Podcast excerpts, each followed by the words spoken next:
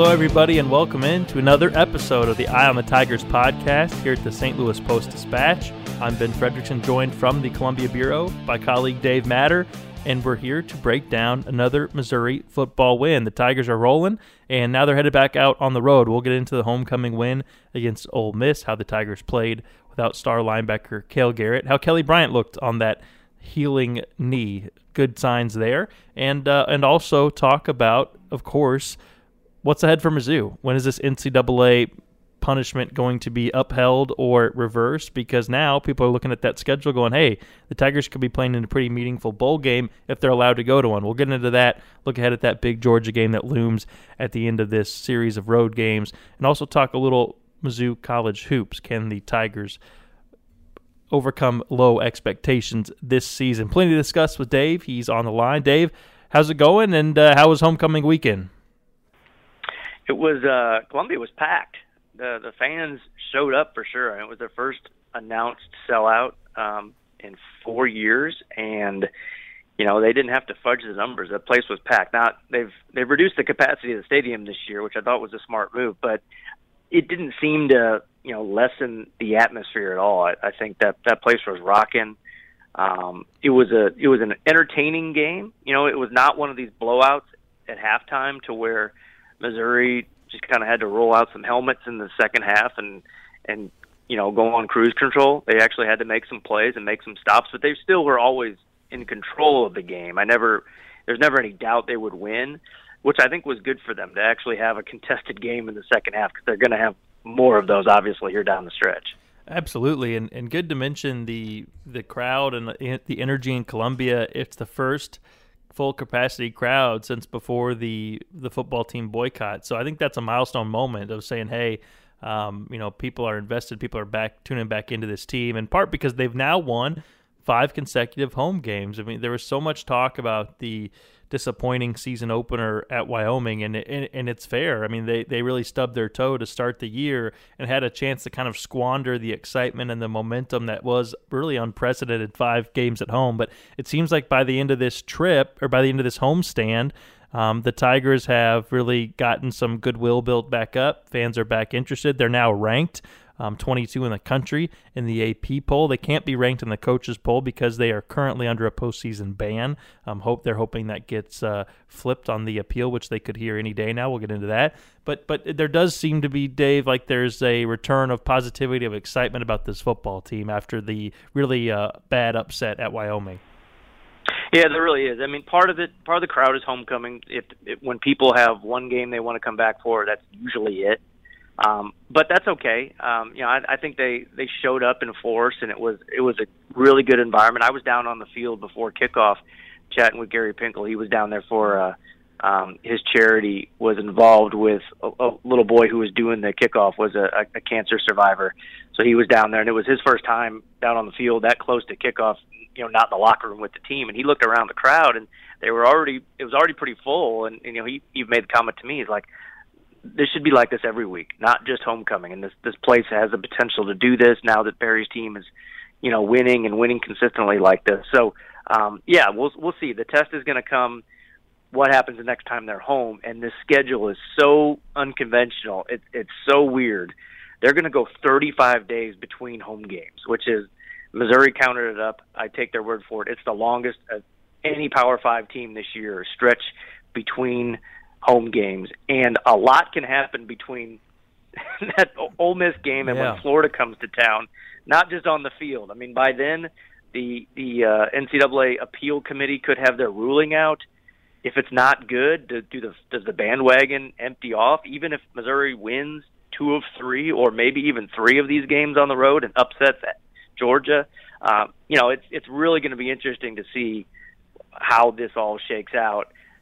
Not just you know what the news is, but but how it impacts the crowd and, and how fans respond to it. Totally. I mean, this team could be coming off of three road. I mean, best case scenario, Missouri beats Vanderbilt and Kentucky as it should, stuns Georgia, and finds out that it's postseason eligible. That would be like the dream scenario for a Missouri fan. More realistically, Missouri wins Van, against Vanderbilt and Kentucky um, you know, plays plays Georgia, and, and, and we, I think most people are going to pick them to lose that game. Although Georgia did lose to South Carolina, a team a team Missouri has already beaten this year. And then Yeah. and then even I think the excitement will be what are they playing for postseason or or bust. By that time they should know, although they thought they were going to know last month. So a big range of of of kind of vibe that that Missouri could return to when they come in for that next big home game, which is going to be a big game regardless. I mean, Florida coming to Missouri, there could be some big SEC East implications on the line there. Um, but first, they have to meet Georgia on the road, and they kind of get ideally two kind of tune-up road games for that, Dave. And I don't want to call Ken- Kentucky a tune-up game, but I think it's safe to say Vanderbilt is at this point. I mean, Vanderbilt has one win. It was against Northern Illinois. They have since lost to UNLV, got thumped by UNLV last week. It certainly seems like, you know, all the constant discussion about Derek Mason's job security in, in Nashville is finally reaching a head where I don't think there's there are many people saying that this guy is going to be around much longer. What happened to Vanderbilt this year? We talked a lot going into the season about how they had the skill positions of uh, that would make any team, including the heavy hitters in this conference, jealous at running back, receiver, tight end. They they they are even worse than than than probably the most negative Vanderbilt projections could have expected. I think it all starts at quarterback. You know, they brought in a grad transfer, Riley Neal from Ball State, and he just hasn't been the answer. You know, Kyle Shurmur was a really good quarterback for them for four years. Get, went under the radar nationally, which which happens when you're at Vanderbilt and you're you're at best winning six games a year. But he's their all-time leading passer. I, I think he's with the Chiefs now, um, and they just have not been able to replace him. And it's it's a shame because you've got one of the country's best running backs in Ke'Shawn Vaughn, Jared Pinkney, a great tight end um, Lipscomb, a really good receiver. All three of those guys could have gone in the NFL draft. Instead, they came back for their senior seasons, and their offense can't even function. It's it's wild. They're last in the SEC in just about every category. They're in the 120s nationally in just about every category. Uh, and I think a lot of it just comes down to they they don't have a quarterback back there that can that can take advantage of of having those really good skill position guys. Their defense is, is really young. That's been Mason's specialty over the course of his career. But they, again, are also bottom of the SEC in just about every category there is. They have played Georgia and LSU, so they've they played good teams, but that doesn't account for losing at home by 24 points to UNLV. And you know, everybody wanted to scoff at Missouri losing to Wyoming, a Mountain West team. Wyoming's a good Mountain West team. UNLV was one and four when they came to Nashville their head coach Tony Sanchez, he was a high school coach last year at Bishop Gorman, the big powerhouse in Las Vegas. A very unconventional hire by UNLV, and he walks into to Vanderbilt and they won going away. So that was I know that the Nashville writers are, are saying that's the by far the worst loss of Derek Mason's tenure there. I'm not sure he survives. If they really care about football and they have a new AD there, then I don't I don't know if they can you know go on with him next year if this keeps trending this direction and I I suspect it will. They still have to play the bulk of the SEC East the rest of the season. Yeah, I think Missouri's going to blow the doors off the Commodores uh, in this game. Um, I, I, really uh, think Missouri's on a an upward trend, and, and, and, Vanderbilt is downward. And when you look at the at what Barry Odom's teams have done against guys, coaches, SEC coaches who are who are struggling with job security issues, they usually become one of the final nails in the coffin. It's kind of their mo. They they've gotten some guys fired, and this, this might be another case of that.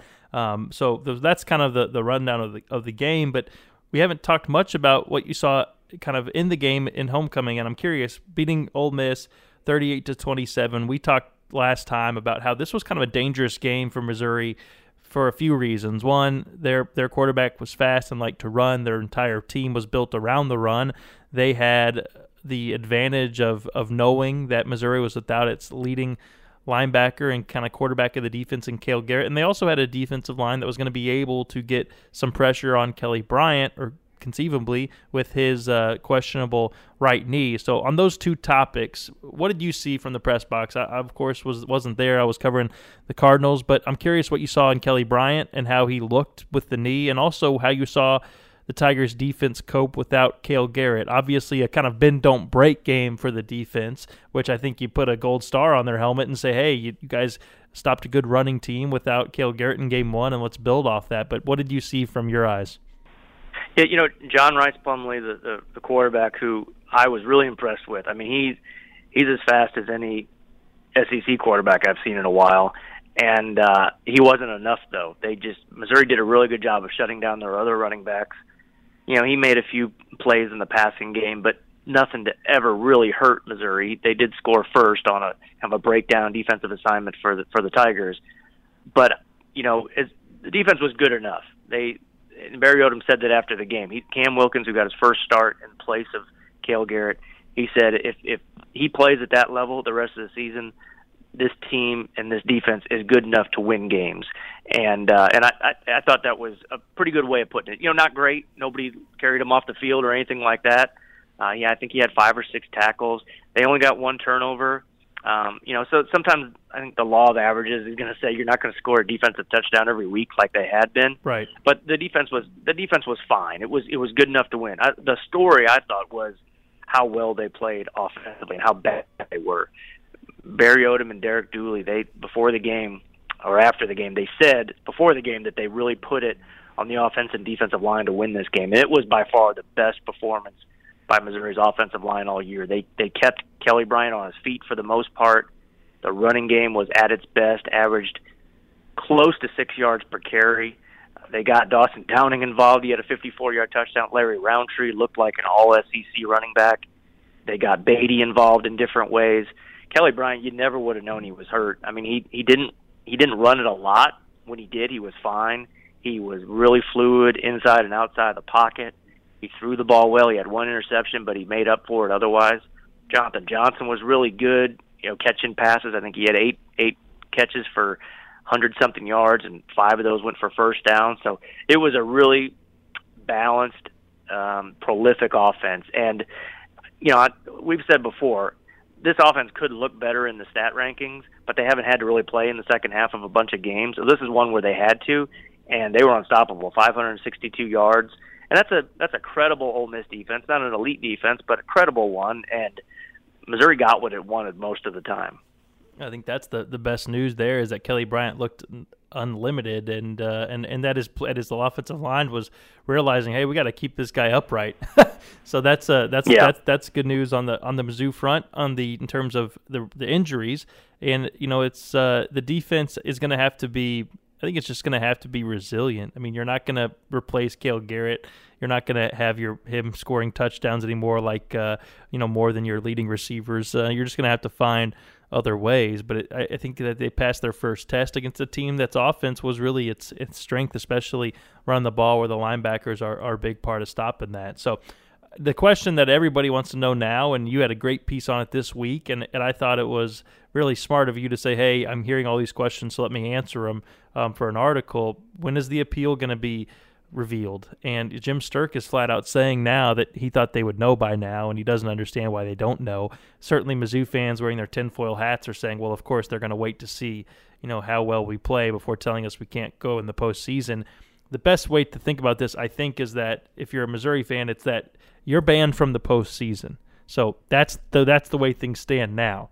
So don't expect that to change unless you hear differently. They're not rehearing the case. They're just they're re, they're looking at the appeal. So they're either going to approve or or deny the appeal. Which if they say, hey, this is a this appeal is correct, then they're going to let them in the postseason potentially. They could, you know, they could appeal I think grant certain parts of the appeal, right? They don't, it's not all or bust on the postseason. They're looking right. at all the different factors of the appeal, so that's something to keep in mind as well. Right, and you know, I, I the more Missouri has won games, and the fact now that they are alone in first place in the SEC East, granted it's only two two games in, people suddenly have freaked out. Fans have, and there's this new level of anxiety, and it seems like a lot of people either didn't pay attention to what we all wrote back in January when these sanctions came out, or Shocker. they just forgot about how it all works. So I just felt like, okay, I'm getting bombarded with all these questions and all these conspiracy theories. Let's just put something out there, you know, address some of these things of what we know now, uh, and and then how the process all works. And it, I, I think it almost raised more questions because people continue to have these conspiracies. Here's here's one thought that I've gotten from Missouri, and I, I tend to believe it the, the appeals committee, there's a good chance that they have known and decided all along, and have known for weeks, if not months, what the ruling was going to be. But it takes time to put it all together. These are folks, four or five people one of them had to abstain because he's a lawyer or a law school professor at Georgia, and you can't be involved with a team from your own conference. So it's four people, and they have real jobs. Like one of them's the president of a university, one of them the associate commissioner of of, an, of a major conference. So they only get so much time to spend on these things, and they end up putting together what is like a, a law brief. I mean, these are like legal documents, and it takes so much time. They have to scrub these things through lawyers and compliance departments in the league and the NCAA because they have so much they have to explain on on how they came about their reasoning. Um, so that's what takes more time than anything. It's it's not that they can't decide. They're sitting here waffling and they're watching every Missouri game and trying to figure out well uh, if they win another game, or you know, do we have to put this out sooner or should we help them out a little bit? No, that, all that's a moot point. But the closer we get to the end of the regular season and the SEC championship game, I understand why everybody gets a little bit more anxious. You know, it's going to look if if Missouri goes to Georgia at seven and one, you know, in a game that is it's not for the East, but it is a huge game for the East, and Missouri still hasn't heard and has no idea what this game really means. It's it's not going to look great for the NCAA. Not that they care, but it's they've have plenty of black eyes over the years. It's just going to be really strange especially if Missouri wins that game, then then what does it even mean? If they get it taken away, then a week later right. a few days later, it's right. going to look absurd. So um, that's why I think people want answers, and there's just there's only so many out there. You know, I, I, I one possibility, and I still think this is really extreme. They could just not put anything out until leading until Missouri would clinch the East, and if they haven't decided anything or haven't released anything, then you have to stage the SEC championship game. They can't just replace Missouri two or three days before the game in Atlanta. There's too many logistics involved. So at some point there has to be a drop date where okay, we haven't heard anything from the NCAA. If Missouri wins this thing, they've got to go to Atlanta because again, I think people also forget this. All of these sanctions cannot be enforced until that ruling comes out. Otherwise, it, it's they're all on a stay. That's why Missouri softball was able to go to the NCAA tournament, play in the SEC tournament, um, even though they are slapped with the same kind of postseason ban. Yeah, that's a great point. And people, yeah, people do do forget the details of that. I think Missouri or could also take a I would call this the the UCF approach, where you don't go right. and then just claim you won the national championship. Maybe that they will create be, a banner. Correct. They yeah, just throw a banner up and then just throw a parade and say, "Hey, Barry Odom's a national championship winning coach," um, and we don't care what anyone else says. Um, just go completely, completely rogue. Um, no, so they're going to have to come up with an answer soon, and, and now people, I would imagine, who are of import are telling the people in, on this committee, "Hey, you guys got to make up your mind. They people need to know." So inevitably, it will come out like on like a Friday before a game, um, oh, yeah. and kick Missouri in the teeth, or really, you know, give them uh, give them a ton of excitement. It, exactly the kind of thing the coaching staff likes to avoid on the night before a game. Um, so that's just uh, the way it works. The NCAA does what it wants when it wants, and and Missouri's just kind of waiting around, uh, twiddling its thumbs a little bit. They will get a heads up before the rest of us here, but they haven't received that as of very recently, at least. So we'll we'll continue to to monitor that and have the news up at STL today and in the pages of the Post Dispatch when it comes. Dave, kind of looking ahead to basketball a little bit as we kind of put a bow on the football talk today.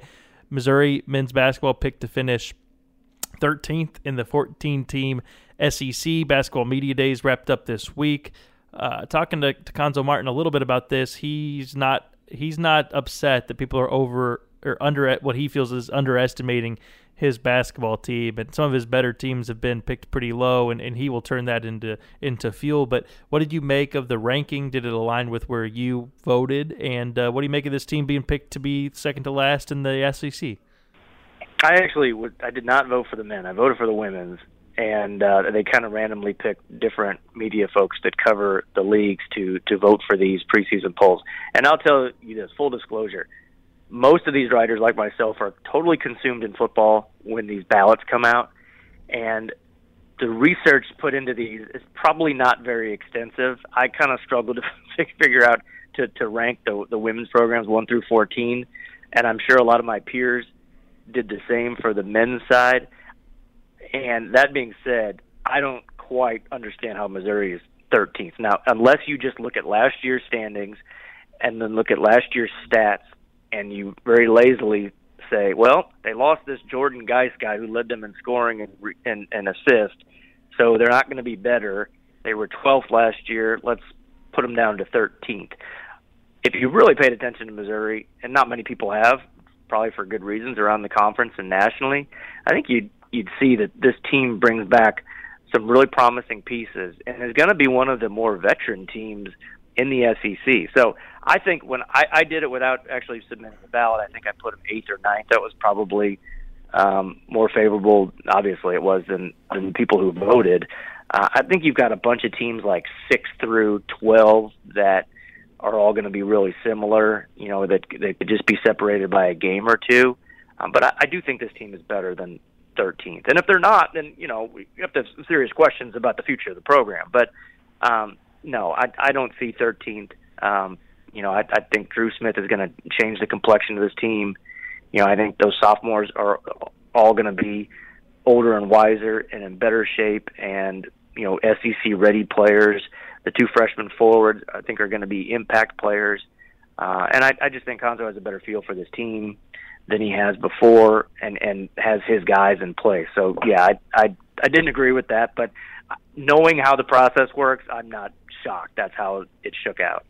It seems to me like a lot of people are kind of unaware of Missouri, and I'm not calling them a juggernaut, but they do return a lot of guys who played a lot of minutes last year, and uh, they didn't really lose any any superstar players. Now Jordan Geist was a good guard, a good player, a good leader. But if you uh, right. you know you don't look at, at, at his career and go, oh my God, how can they possibly overcome that? So I saw one article, I think it was CBS Sports, that talked about how Cuonzo Martin's on the hot seat if this team doesn't win, and I'm like, I don't think anyone from Columbia is saying that. Uh, that's not the vibe that I'm getting. I mean, there's always pressure, right. but there just seems to be kind of a lack of understanding about where Missouri basketball is right now uh, nationally. Yeah, and, and first of all, his contract, um, the way it was drawn up, he had it written in there. If they make the tournament or win 20 games in his first couple seasons, he can't be fired. So no, he's he's not on the hot seat because there is no seat for him. Right. Um, unless he wants to go somewhere else, like he has at his last few places. Uh, when he left, you know, Missouri State and left Tennessee and left Cal after three seasons. So no, I, and I don't, you know, were the crowds great last year? No, they weren't. But are fans growing impatient with him? I don't sense that at all. If anything, I think Cuonzo, with a lot of Missouri fans, sort of gets a benefit of the doubt because of the injuries to the porters, and maybe even more of a benefit of the doubt than we normally see with coaches who you know haven't done a spectacular job with their first two teams.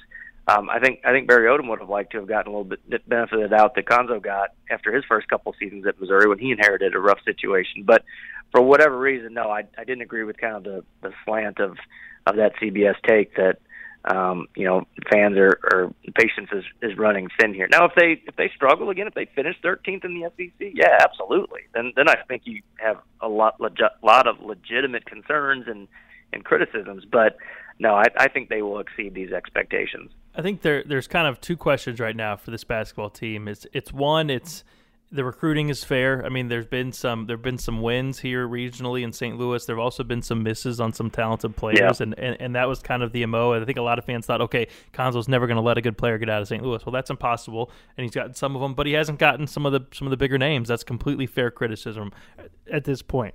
The other side is okay if he's not going to be the guy who pulls in McDonald's All Americans every year, and not going to be the guy that just builds a a Teflon coated pipeline from St. Louis to Mizzou for all the great talent, then he's going to have to develop it and build teams the kind of the old fashioned way. And that's he's he's he's I think he's certainly you know likes the idea of that of developing a team of taking guys like Javon Pickett and turning them into senior studs by the time they're done at Mizzou, and, and that's a that's a good way. I mean, if you look at the teams that win championships that go deep into tournaments, that's how they're usually built. Uh, very rarely are they led by a McDonald's All American, and if they are, then they might have five of them, and they're all gone the next year. So the kind of the old school way of college basketball that is still working at development, but this is the year to prove that that can happen. You know, this is the year to prove that all those guys who are back that the Jeremiah Tilmons, Javon Pickett's, and and the rest of these guys got a lot better. That the Mark Smith develop because if that happens this year and fans see it, then I think they then I think they look at the recruiting and say, hey, this is about not just recruiting but recruiting and development. So which which way is this program going to go under Coach Martin, and can there be signs of, of legitimate progress in in this year now that these guys have the more experience? I think that's kind of what this year is about for me. Yeah, I totally agree. You know, the teams that have won with that kind of blueprint, they don't generate a lot of excitement this time of year. Everybody is focused on, you know, who has the hotshot freshman, um, you know, the the next wave of one and dones. Obviously, the blue bloods get a lot of attention this time of year. Um, you know, the, Georgia was picked. Georgia finished behind Missouri in the SEC last year. They finished 13th, three games behind Missouri. They were picked. I'm just counting here. They were picked 11, 10. They were picked ninth this year. And a lot of that's because Tom Crean brought in a McDonald's All American, Anthony Edwards, who's first team All SEC. We don't know how he's going to play as a freshman on a team that's not exactly surrounding him with great talent, but that buzz is has given Georgia some some excitement and some um, you know just some hype going into the season that Missouri doesn't have. And if you look look at Missouri's roster, though, they don't have an Anthony Edwards, but I think they've got some real substance there. They've got some some depth, you know, starting to build, and some guys that aren't on all of these preseason, you know, all conference teams. But you know, I, I think there's still something to that group that he has that, he, that he's trying to build. So we'll see. I mean, the, the great part about it is eventually we'll we'll stop talking about expectations. We'll actually get to you know talk about the team that's on the floor and playing games. Yeah, cannot happen soon enough. Uh, good times when the uh, when the basketball season and the football season are, are going together at once. Hey Dave, quickly here before we uh, before we run, and and I didn't I didn't uh, give you a heads up about this, so I'm kind of probably throwing this out of left field, but I'm curious. Um, pretty cool to see L'Damian Washington um, get a shot with the XFL team here in St. Louis. I like that they got some Mizzou guys on there to try to give a little bit of a buzz and, and get some local Mizzou fans paying attention to the team. Yeah, L'Damian Washington drafted, and then Marcus Lucas, uh, another wide receiver who has bounced around the NFL for a while as a tight end. He's kind of gained some weight. He's a bigger guy now. Uh, both of them, you know, going to be on the uh, the the Battle Hawks. They uh, they were both part of that receiving corps in 2013 that set a school record for for total offense. The you know the third receiver was Dorial Green-Beckham, and he's he's not playing professional football right now. So maybe he can get in shape, and they can they can bring him along too. And maybe I don't know, maybe go get Maty Mauk and out of Springfield see if he wants to come out of retirement and play too. It could be fun. yeah, um, and uh, that would be certainly draw some interest. But no, I, I, Washington's one of the coolest guys that we've covered, and yeah. and, and, and this, it'll be neat to have him around. Do you have any uh, any covering obviously Missouri? Do you have any recollections of the of the quarterback Jordan Ta'amu? He never played against Missouri um, because of the weird SEC scheduling. Right you know, and he was just at I think he was at Ole Miss for two years and yep, only was their years, starter yeah. for one. He he replaced Shea Patterson once he got hurt before he left for Michigan. They put up a ton of yards with with Jordan at quarterback. Uh, they weren't very good on defense yet, and I think that was during their postseason ban. But he really lit some teams up. So I, I think that's an interesting pick. You know, he was he bounced around some NFL teams. I think as an undrafted guy this this past off season. Um, so yeah, I, I like how the XFL did it. I like how they had these quarterbacks and they just dispersed them to different teams so that everybody at least gets somebody there, uh, and then they can draft. You know, after that, draft every other position group. So we'll see if it all works out. Um, but I'm, I'm happy for L'Damian. He is a he's a good guy. He, you know, he's actually a coaching. Uh, he's the head coach here in Columbia of, of Jefferson Junior High's football team, and they hadn't won a game in a long time, and they I, I think they won their first or second game under L'Damian, and he was having some fun with that. So he he might have to uh, leave his post at Jeff Jr. to uh, to to when he joins the uh, XFL team. So we'll we'll see if. Uh, if he can go back to that next year, maybe. Yeah, nice to have some SEC flavor in the uh, local XFL team. We'll see how it uh, we'll see how it plays out, and we will see how Missouri plays at Vanderbilt. Hopefully, got you prepped for that game and encourage you to go ahead and give the podcast a follow up subscription. Easy to find. It's on iTunes. Our executive producer, Gary Harrelson, is working on getting it fired up at Stitcher. Um, he's going to get that taken care of for us. It's in progress. So thanks for the people who ask. And also, you can find it on the website, stltoday.com slash podcast. Do us a favor, leave us a review Give us a ranking. Um, let us know how we're doing. And we will keep doing these throughout the rest of the football and basketball season. For Dave Matter, I'm Ben Frederickson. We will talk to you next week.